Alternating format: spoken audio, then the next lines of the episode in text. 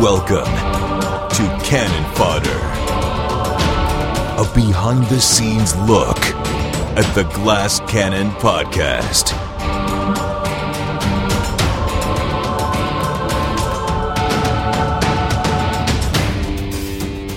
Hey, what's going on, everybody? Welcome back to Cannon Fodder. My name is Joe O'Brien. And I am Troy Ambiance Lavallee. I'm Beyonce. Ambiance, yep. It is the. Uh, Is that a Beyonce reference? It is the no. It is the longest movie ever made. Uh, this was a long episode. Yep. The the tre- teaser trailer was an hour and twelve minutes, and the film itself runs a total of seven hundred and twenty hours. That's a thirty day movie, which is about the runtime of last week's episode. Just, just about. We did edit a few things out to cut it down a little Just bit. a couple but- of dice rolls. Oh my God, was that was that a long haul? And being such a large and epic episode, I felt that it was only right to bring in a couple guests on this Cannon Fodder, Troy. That's right, ladies and gentlemen. We have Mr. Grant Berger in the house. It's your boy Chia Hova. And of course, what is a long, epic discussion without the greatest role player of them all, Skidmar, in the house? Hi.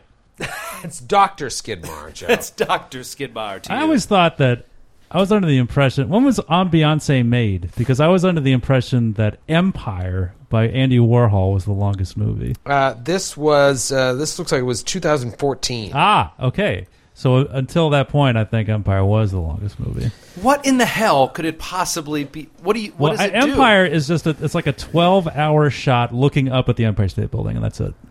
Oh. But I don't know what Ambiancé is, but that's what Empire is. We should uh, watch it. We got plenty of time. We do? Yeah, we got yeah. plenty of time. So much free time that Yeah. we should just uh, sit down and watch some Warhol and let some me On Beyonce. let me ask you guys: Did it feel like a, a two-hour plus? Not at all. No, we I- talked about it. No. You know, I, I usually am on top of these things in terms of timing, and I, I was watching the timer, but I just got so wrapped up in that fight that it. I, I was like, "Oh shit, we went really long." Well, I edited this one, and I think that I saw a little bit into working on it what happened. And it was that there was such it was a full 30 to 40 minutes at the beginning of that episode that was not the where we left off last time with the characters. That was both the great interaction with uh, Isius. Isius, yes, Isius the stone giant who comes around, and that great conversation with Pembroke, which we'll talk about, and then also the business conversation. We had to talk business, and there was some corrections to our character abilities, mm-hmm. re-explaining solo tactics, things like that. Took a, a chunk of time as well, and then we got into it. Well, to me, one of the reasons I loved it was because that is what real sessions are supposed to be like. Right. You end up doing business for a decent chunk of the time, and then you get into it, and that's why sessions. It's so right when I tell people that I play this game, and, it, and a four-hour session is like kind of a quick one. You know, they, they're just they don't understand. Even people that like board games are generally like, "Wait, for four hours, and that's a short game." I'm like, it goes like that. Yeah. and that's what it felt like to to me that that episode as we played it out, and then the encounter just it kept going and going because they had a million hit points. There were two stages to the account. Yeah, again, all things that we will talk about. But first, I want to talk about the fact that it is Cannon Fodder 69. Oh, and I oh, feel yeah. like this is, there is an Nice. appropriate question for this one. Uh, our house rule. Do we have a house rule that a roll of 69 on a D100 is an automatic success? Because Skid introduced it, and I think we laughed about it, but I don't know if it's actually a rule in our Giant Slayer campaign. The rule is that it it, it has to apply to the miss uh, when you roll a one in shooting into melee or attacking uh, melee someone that's grappled. Okay, Then so, so that house rule. Yes. On D100 rolls, just concerning that house rule, a roll of 69 means you don't hurt your friend.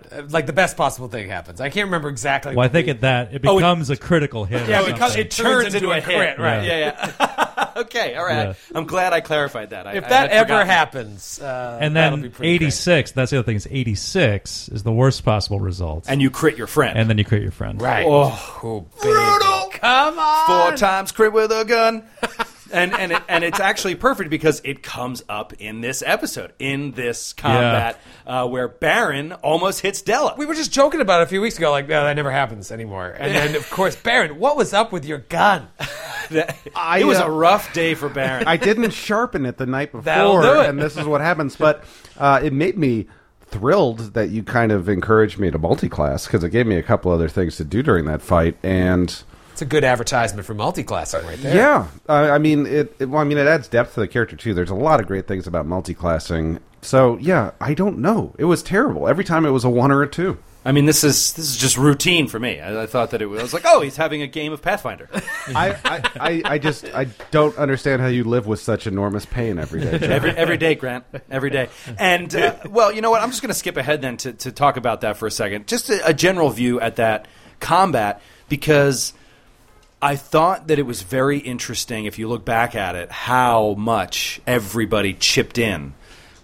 Literally, uh, in so many ways. It was one of the first times that you saw Barron just taking a round off to move to go heal Umla. Yeah. And you saw um, Lexington attacking and hitting on almost every bite attack because these things had that ability to get hit relatively easily, but they just had a lot of, of hit points. And then you have Nestor kind of slowly working his way around the room, getting you know clearer, clearer, and clearer shots with five foot steps and just peppering arrows into these things.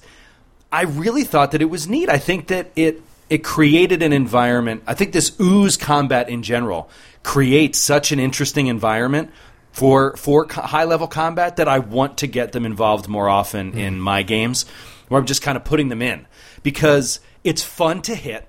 Yep. That still goes a few rounds beyond what you would expect. And you have these interesting choices that characters are put to when they're move when they move to your square. I mean, generally speaking, Barron, are you gonna what what makes you uh, choose whether to fire or whether to get out of the way? At the moment, it was certainly because my gun was jammed and I could have exploded. Um, the other thing that feels a little strange about it still, and I just have that teamwork feat that lets me kind of opportunistically shoot. We've gotten some attack of opportunity notes before on Barron, uh, so I do feel kind of strange. It feels like an attack of opportunity, even though it's not The immediate action Yeah, shot. yeah, yeah. So it feels a little weird too. So- Well, I mean, that alone is so incredible. Watching that take place made me think we are looking at a an ability here which straight up gives you an extra attack every single round, which is incredibly powerful. And the build to that is very interesting to me, and I wonder how long you were cooking on that. Like, did you see that coming at first level, Inquisitor? Did you know that that was coming, or is this something you stumbled upon when you uh, saw that you know third level you got solo tactics, and this was one of them? I made a commitment to myself to at least go, if I lived long enough, four levels into Inquisitor so that I could cast ultra powerful uh, level two cleric spells at level 11. Uh, uh, but uh, no, it, it came up with the teamwork feats. I knew they were coming along, and I didn't really think about them because. Oftentimes, people don't even bother with teamwork feats because two characters have to t- have them, except in cases Never where you have used them. classes. Yeah, and even this one would not be so perfect if it Right. wasn't for, For- having Nestor in your party. Yeah, Yeah. so Nestor, don't die until I do. I'll try not, try not to. But um, no, the other thing that's great, which I'm looking forward to for Barron, is more versatility as opposed to just shooting guns and deeds. Is I can spend a standard action three times a day to change my teamwork feat. Really? oh yeah, wow! and I have a huge list of them. Yeah, it's- it's And pretty I can extensive. change them based on the combat. We'll see what happens when we fight next week.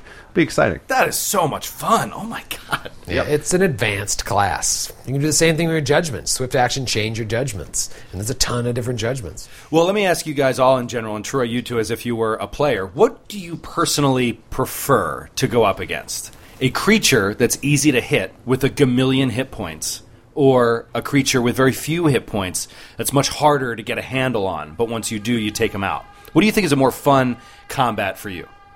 I th- it's definitely more fun to just hit them every time, even if it takes forever to whittle them down. It's like it gets so frustrating to do with the creature with super high AC, just like miss, miss, like, ah, fuck, miss, fuck, fuck. like you just feel so incompetent. Whereas if they have a lot of hit points, it's like you feel like you're doing your job. It's just like man, It it's just takes a while. It just takes a while. See, I'm the opposite. I like trying to figure it out and like trying different things and having nothing work, and then finally something works. It's like the Dark Souls method. Yeah. Uh, it's like, oh, no, that doesn't work. What about this weapon? No, yeah, they're impervious to this, and then finally it works, and then hammering that home as much as possible. But that also gets really annoying when you kind of figure out why you're not hitting them, but your party has no means to do so, a la Shadow Rats. Yeah. Yeah. That can be brutal. That can be brutal. I, I but then you have to run. You know I mean? Which is what we were saying at that time. Which we don't do a lot. Not a lot of parties do. They don't. You don't see a whole lot of running in Pathfinder. You see, you either beat the encounter or you see a TPK. Uh, but in this case, I think the introduction of the ooze as not an ooze at first was really fun. And so, where can you tell us anything else about this character, like uh, this monster? Where did it come from? Benio. Was it unique to this book? Would, did it exist in a besti- uh, bestiary before this? It is Adventure Path uh, back matter, actually. Um, so it was created for this Adventure Path and, and was added into uh, this uh, this encounter. What a cool idea! It's such a cool Reading idea. it, I'm like, how has this not existed before? It just makes sense that they would uh, have. It's, it's kind of like an creature this. advanced giant mummy. Yeah, basically, yeah, yeah. But you the, know. the But whole having those two stages, the two very different stages, was very cool. Yeah, yeah. The fact that uh, what I loved immediately, I was like, all right, Nestor, one of these guys, they're going to break one of them apart. and then anyone within 30 feet or whatever it was gets Yeah. 3d6 exploding damage. That's the thing is they have the two really distinct stages, and then in between them is an event that like deals damage. right, right, right. The transitional event deals damage. Talking It's about like- Dark Souls, like that's a very Dark Souls thing. Like, here comes stage two of the Yeah. combat. Yeah, it's it, and, and it, it existed long before Dark Souls. I mean, I know when I was playing Warcraft, that was a huge, huge aspect to all, every boss fight was stages. It was always stage one, stage two, stage three. Sometimes there was a stage four, and it would be vastly different. The fight would change. It makes it so fun, mm-hmm. and you can see your progress happening, which I think is a good way to balance out that them having a million hit points because that can get just boring after a while. I did 50 points out. I did 50. I did 50, and I did another 50. And it, Troy's just like, okay, yeah, okay, yeah, okay. It's, I'm not making any progress. When you can see the progress, all right, hey, I'm, I'm at a certain point here. All right, now we're moved on to stage two. You know, you're you're moving along, and then to have it be like you said, Skid, such a different creature in stage two. Yeah, yeah. really fun. I wish more combats were like that. Like uh, they're not. Ten- this one just was innately built that way, where it had two stages. But I think it would be a good challenge. I'm gonna, some, certainly I'm some, something I'm going to be thinking about trying to build stages. You know what I mean? So it's not just like spell, spell, spell, spell, spell. All right, go invisible, heal, fly around, spell, spell, spell, spell, spell. You know, I want to try and mix it up a little more. I think I got to amend my previous answer. My favorite enemies are those that have a lot of hit points and are easy to hit, but also don't hit back like the Gurions. They think That was my favorite enemy to, to fight. I agree with you Yeah, on that a- one. an enemy that has an incredibly low AC, uh, like yeah, a like low, a Korean. low AC, low to hit, Yeah, they're just always prone. very low hit points. Uh, But yeah, but I do just with the multi-stage combat. Like I like that too because it's like a Led Zeppelin song. Because you come in, as it's just like, oh, this is a great riff, and then it's just like it turns into a completely different song half through, halfway through, and it's like, oh, it's another great song, but Yeah. they're one song. and this is a great song too. Yeah, Should do that more often. That's a good point. We should do A that more Zeppelin often. encounter. a Zeppelin encounter. Yeah, we could actually fight a Zeppelin. you know, maybe in Star, maybe in uh, Starfinder. Well, we will we'll, we'll return to the temple, but let me take you back to the beginning of the episode and the encounter with I, I, I can't, Isius. Isius. Isius. The encounter with Isius. Isius. Isius. Skid. Did you see this coming at all? Did you guys uh, have this planned out? Be honest. Don't lie. Sense Uh, motive. No, we we we did right. Yeah, we very briefly talked about it. Oh, you I- did. Yeah, I said to Skid before we recorded, I'm like, I want to. You told him to come back and visit you at night, and we just the the sort of momentum of the previous episode. There was never a time for me to go over to the cathedral, so it's something I really wanted to address. I wanted to reward Skid for doing something so cool, but I, I kind of left it at that. And then Skid was like, "What about this? What about that?" It's like, all right, great. Let's just improvise and see what happens. And uh, and so there was nothing else talked about. Just we we will talk. Those characters will talk. Skid had some, as usual, phenomenal ideas, and I just glommed onto him. I said, "Okay, good, good, good. Yeah, let's do it." Okay, so did we hear anything that was your idea? Did you name him? I didn't name him. That was a The- great no, the name. name was a was a surprise. Was well, that was one of the things I wanted to ask. Troy, what's his? uh, What, tell me your name. Like I wanted to hear what what what what Troy came up with, Who he is? Yeah. but I just wanted to kind of, you know, Pembroke has has a plan, but I don't know what it is, Okay. and we don't know. Like I wanted to cut away, to be like, this is uh, let's let's show like it's like like a cinematic type thing. It's like let's just see let's just see the beginning of this conversation Yeah. and cut away before we hear anything substantive. Like that's what I And that was your idea? yeah that, was was a that was my great idea. It Yeah. works so perfectly. Like he leans in, and then you know he's going to start talking about Orthon. Just like, Right. Yeah, it was a Yeah. little cliffhanger And we'll hear within all- a two-hour episode. We'll figure it all out later, but at, that- at that point, it was just like you know, leave everyone in suspense.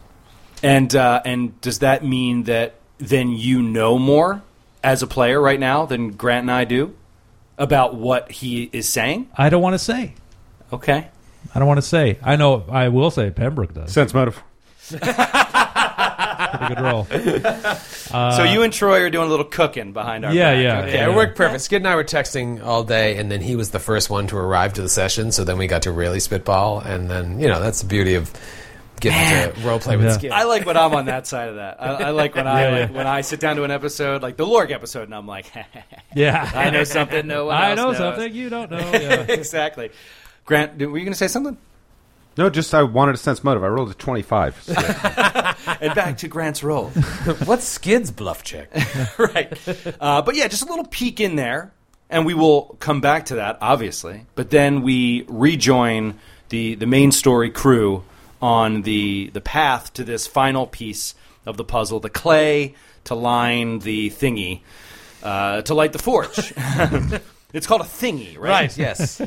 Minderhal dubbed this the thingy. Yes. we must relight the ancient thingy. it's actually a plumbus. I don't know. love this. So uh, we see uh, the return of this fantastic NPC, who unfortunately makes such a brief appearance on the porch of the temple. the Mirage. yeah, and I, I mean the questions have been rolling in. Troy, is he is he to return? Or Listen, this- I, I don't want to say too much, but uh, he never existed. Uh, anytime, any chance to play like one of those type of characters, sign me up. Yeah, I just I love break the fourth wall characters in games. It's, it's my favorite, just my Yeah. favorite. So we get up to the temple, and it's not locked per se; it's wedged shut. Yeah. And way uh, shut. I'm gonna go. I'm gonna go quick around the room. I don't want you guys looking anything up. I don't want you thinking too much. Just want you to answer gut gut check. Can you take twenty on a strength check? Troy, I'm gonna Stop say- looking at your iPad. I'm gonna say yes. Skid, Yeah. Grant. No.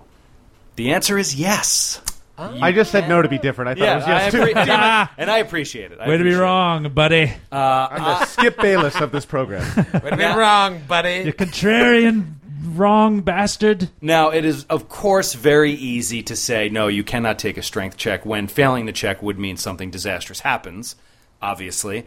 You can only take 20 on a check when failure does not immediately result in a complete change of the situation. But I just don't, like, I wonder why we didn't just take 20 on We never take twenty on We anybody. always Never forget take- to do that. We always roll. We always roll for it, and I, I don't know why.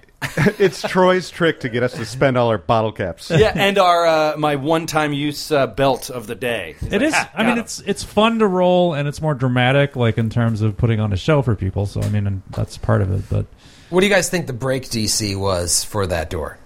uh, I would guess 35. 18. 18. 28. Oh, 28. 28? 28. So Wow. does anyone have uh, a plus eight to their strength score? No. Yeah, I never really understood the concept of the break DC. I mean, I understand why it exists, but like having a break DC of 28, like why wouldn't you just say this can't be broken? Well, no. I mean, if You just need a big bunch of people to like aid. Yeah, I guess if you all ate it on one shot to Yeah. try to break it, if you do ever had somebody with you know uh, over 20 strength and you cast bull strength on bull strength on them, they could take 20 and open it. yeah. Yeah. Yeah, I mean, it was just it, you guys came up with a cool solution. It had a, a hardness of eight and ninety hit points and a break DC of twenty eight. There is no one really capable of Yeah. doing that. So the other option was to have you guys just chung chung chung chung chung, chung like Yeah. for forty five minutes chopping away and shooting. and shooting bullets at the door. One gold. Two But gold. three gold. How much did it cost for us to open that door? Yeah. I just love the idea. Sir Will and Nestor coming up with a cool idea. Let's earth glide under the door. Take Yeah. the risk of being attacked, you know, because you didn't know what was on the other side Yep. of that door, And then I was like, great, I'll, now you were able to push it while they pull. Tip, tip of the cap to Grant Berger on that one. That was his idea. Yeah. yeah. Troy, that's my idea. Another great idea. I'm not dumb like everyone says. I'm smart. Wait, I'm smart. wait, wait. wants respect. Sense motive. So we break into the to the temple, and obviously it's so cool, so much religious iconography. We managed to forget. I have re-listened to 105 since recording 123, and uh, it was so obvious. Like they, you told us back then everything that was going on in this temple, but I had forgotten it. And uh, but it was neat, kind of rolling on. Was it Fun, Fandarra? Rolling on the f- Fun- Fandarra. Fandarra, Fandarra. and uh, the the priestess of Fandarra, Mimrith. And she coats these uh, stone giants in clay, and that's what we end up seeing. Paints And- their visage on it. yeah. So cool. That's what we end up seeing in fighting. So just take it. This isn't what happened by any means. It's just taking this as an inspiration and going back to something we just talked about a couple minutes ago. You walk in and you see these clay cubes. Right now, in this case, we, we obviously we had to like do something to them before we could leave with them uh, to to actually turn those blocks of hardened mud in, into clay. Have you guys ever uh, been in a situation where you deliberately knew there was something you had to get as a player, as a PC in a game, and you just got it and then like ran from the encounter without doing the encounter? Have you ever done that? Have you ever been like, well, this is all we need, and this ooze, let's just say, that's a million hit points and is not going to catch us and isn't going to leave, uh, we'll just run away from it. Well, uh, yes. I actually then there's this kind of a similar situation that happened in our Rune Lord campaign recently, where at one point you have to visit a location that has like seven different components, seven different areas, but the items that you need are only in two of them, and so they happen to find them kind of early on, and so I realize as the GM, it's just like they don't need to go to like anywhere else in this place. Like they can they can leave now and they're fine. So like I presented them as just like you guys have what you need. Like you can either you can keep going to these other places, like get up some more experience. Like that would pretty much be it. There's nothing necessary. I'll tell you, there's nothing necessary that's in this the rest of this place. Or, or you know, or you can just leave. And they was like, "Where we want to finish the story, let's go." But I we've don't been at this for five years. I don't think. I don't think this is an instance where he could have left. Didn't we need to use the sluice at this location for it? No, no, I, I and I said that. I said this doesn't Oh, right, apply, right, but it right. just sparked the question in my Got head. it, got it. Had you ever encountered that before? Yeah, this wasn't an option here. We had to fight these things because we mm-hmm. had to use the system, which Barron was able to find out with a good knowledge engineering check. And I guess I still don't really, I don't really understand it. Uh, we we had to make the the cubes wet in order to, and then take that back to the cathedral. Well, you had this dry, these dry clay blocks, and you needed to add the water from this sluice. Now, whether this water was special or not, you know, you just didn't want to take any chances. Like, get all the way back to the cathedral and have a attendant be like, "So you added the water from the sluice, right?" and you were like, "No, I just thought we could add any water." Well, now you got to go back, yeah, and then we would lose subscribers. It uh, and then we'd start rolling eighty percent chance random encounters all the whole way back. it makes me want to watch Ghost again so I can understand throwing clay. Not many gaming situations make you want to watch Ghost again. But All the- of them do, Joe. I just watched Ghost last week. Really? I did. I watched you it. kidding me? No, I'm not even kidding. That's a good movie. It is a good. I I, I loved it when I was Rest in high peace, school. Patrick Swayze. You're an inspiration to Texans everywhere. Yes, an, an ugly man can become a sex symbol like that. That is hugely inspirational. Well, we well we do we do have a the final piece of the puzzle now, and that's what we know we have. So it's like time to figure out how to get back to this thing, and so uh, we've been talking about it. We've talked a, a little bit about it, but I don't want to. I don't want to reveal too much because we haven't told Troy Well- anything. Well, you can reveal it. Pass. I, I just like when we get to these situations, and I, I wish he was here today uh, because it's really some of the, my favorite times working with Matthew in general. Uh, because being around you guys is a chore. I consider it a job. um, is uh, hearing him, awful. hearing him go through his spell book and think outside the box. Matthew's brain really. So it'll be interesting to hear what he says about it. Yeah, yeah, I, I- I'm excited. So yeah, we won't go too much into it here. We will we'll talk about it, I'm sure, at, uh, at the at least near the top of next episode, depending on where Troy starts the story. Yeah, we're not we sure, don't know. We're not sure which location we'll be in. You never know what old Slick Lavallee's going to throw at you. Yeah. Well, let me throw a question at you, Troy, and a little listener mail. Troy hates listening, listener mail.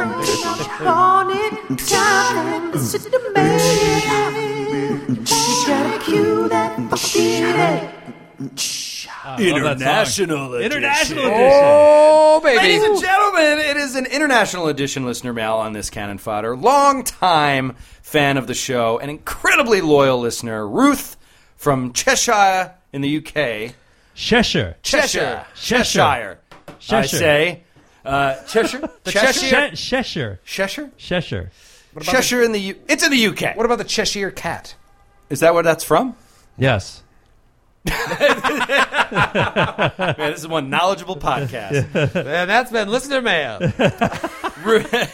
you later, Ruth. Ruth, thanks so much for writing in. She says, I, uh, I've listened to a lot of Cannon Fodder, and it has inspired me to go out GMing myself at some point in the not too distant future. So that's excellent. Yay. We're happy to hear that. I have one question which I don't think has been addressed on the show yet, and which I thought might make for an interesting discussion. Hmm. How do you guys keep track of what information the players know versus what you know as a GM. I hear Troy saying a lot of the time on the show, you know this or you know that, and I would imagine in some cases the PCs come to a conclusion which is at odds with the actual facts of the AP. So, do you have some top GM tips to avoid letting slip more information than the PCs have? It's a good question. It is a good question, Tough especially when you're approaching the end of book three. You're now at a point where there's a lot of information out there. Have you ever slipped before? Uh, is this something that you're concerned about? Do you have a method to keep your uh, play your hand close to your vest? Well, I will say that I sometimes overestimate what you guys know as players because I just I have all the information at the ready and I'm just assuming you guys haven't connected all these dots yet? You know because it's so clear to me I you know I try to do my best to make sure you guys know it and that's why I encourage you guys to talk things out so much so it allows me to be like okay well they don't really know what's going on over there. I guess I'm not explaining it right. Now if you say something that's And that happens pretty much every time we talk to each other. It's funny. I, I could say the same thing as a DM when we're like running Rune Lords. Like so often, I'll sit there and be like, "Yeah, guys, what do you want to do next?" And they and they they're like talking around. They don't know what's happening, and I just sit there thinking, "These guys are so stupid."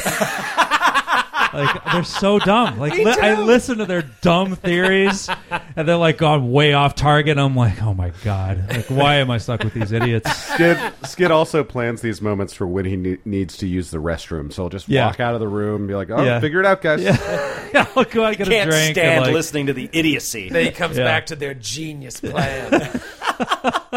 um, but you know, I will say in in direct response to her question, when I hear you guys recounting things and say something completely wrong that I know I've already given you the correct information to, I'll I'll always jump in and try and correct, Correct it. Like, it. No, actually, it was this. Remember? You know, I try to make it feel like remember, you're not an idiot. Remember? Rem- now remember, remember, Remember, we talked about remember talked we about talked about this. This. Uh, well, I mean, I think that you did, in a way, answer the question pretty directly, which is one strategy is ask questions first.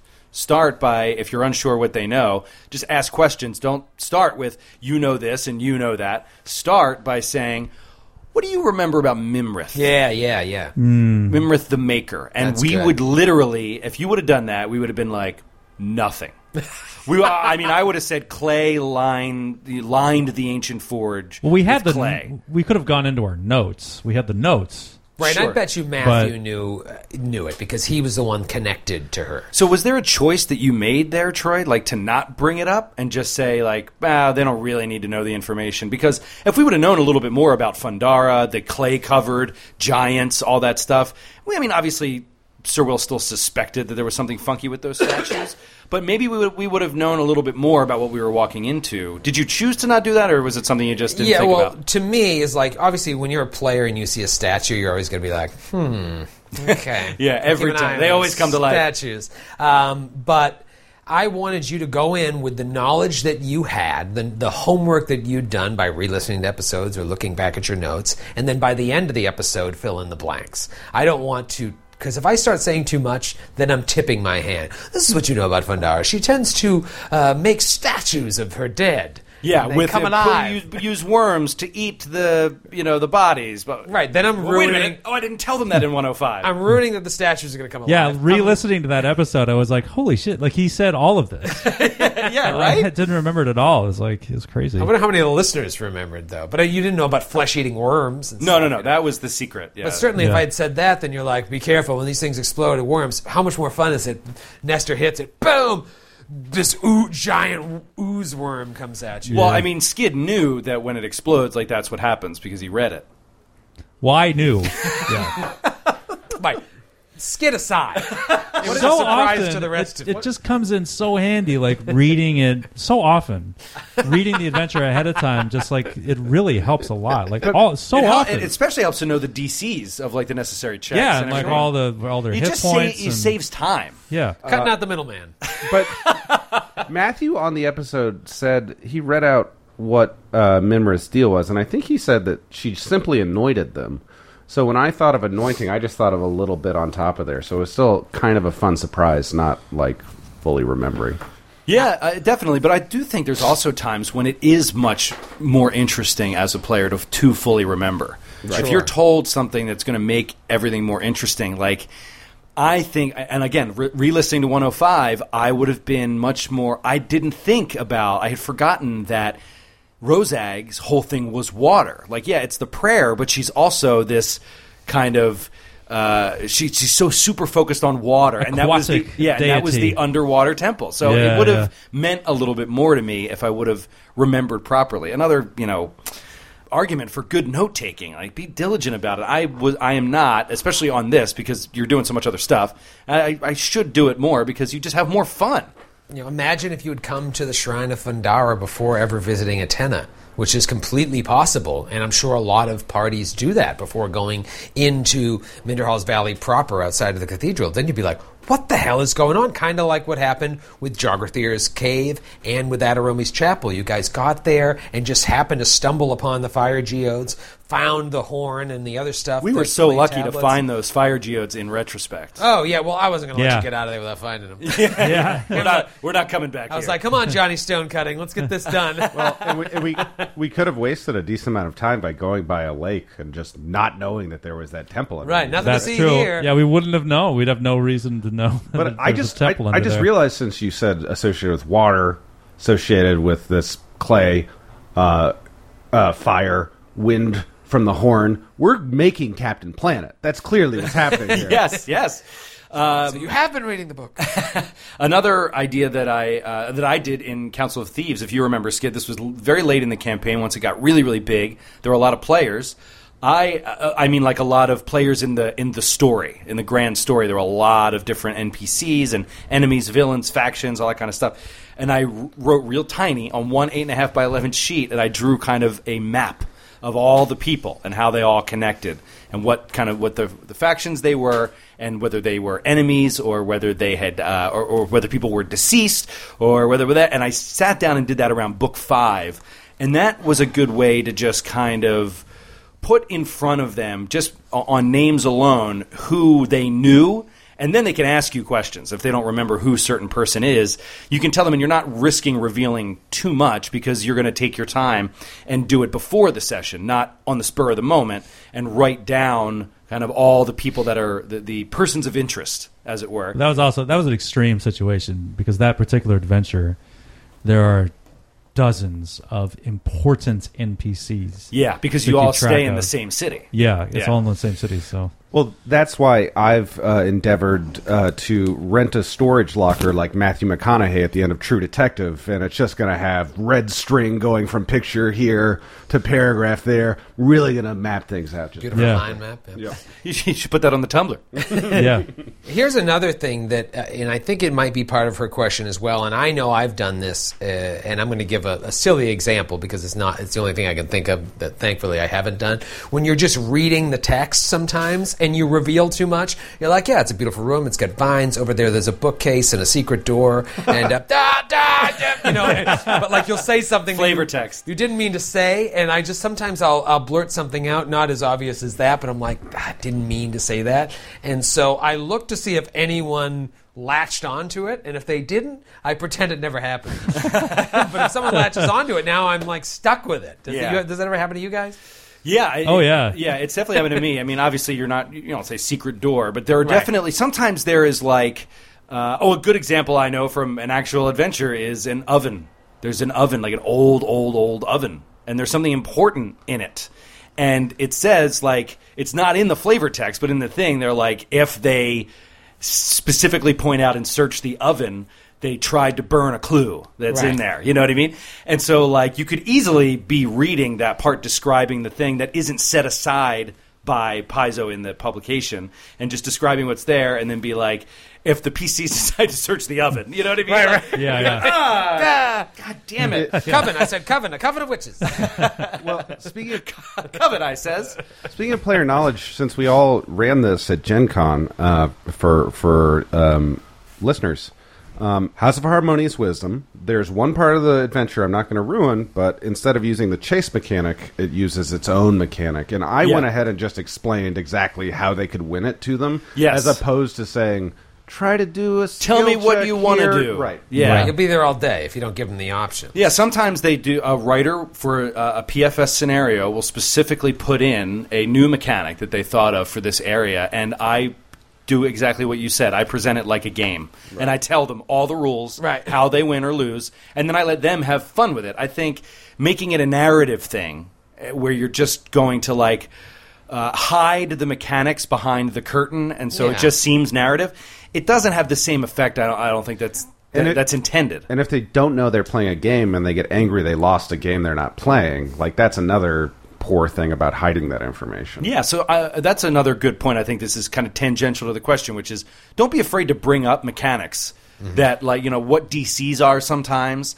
I mean, I will flat out tell people when a DC is really high, and I've said this before on Cannon Fodder, just to show you what your characters are looking at. Yeah. Sometimes you try to describe it, but you don't see what your character sees. But if I describe it to you mechanically, you can say, oh, okay, so my character would look at that and know that it's almost impossible for me to hit it. Right. Yeah. You're like, yes, exactly. That's the kind of danger you should feel right now. Yeah. Uh, there are some things you can let slip, quote unquote, that are not, that are, you know, usually behind the curtain that actually improve the experience for the players.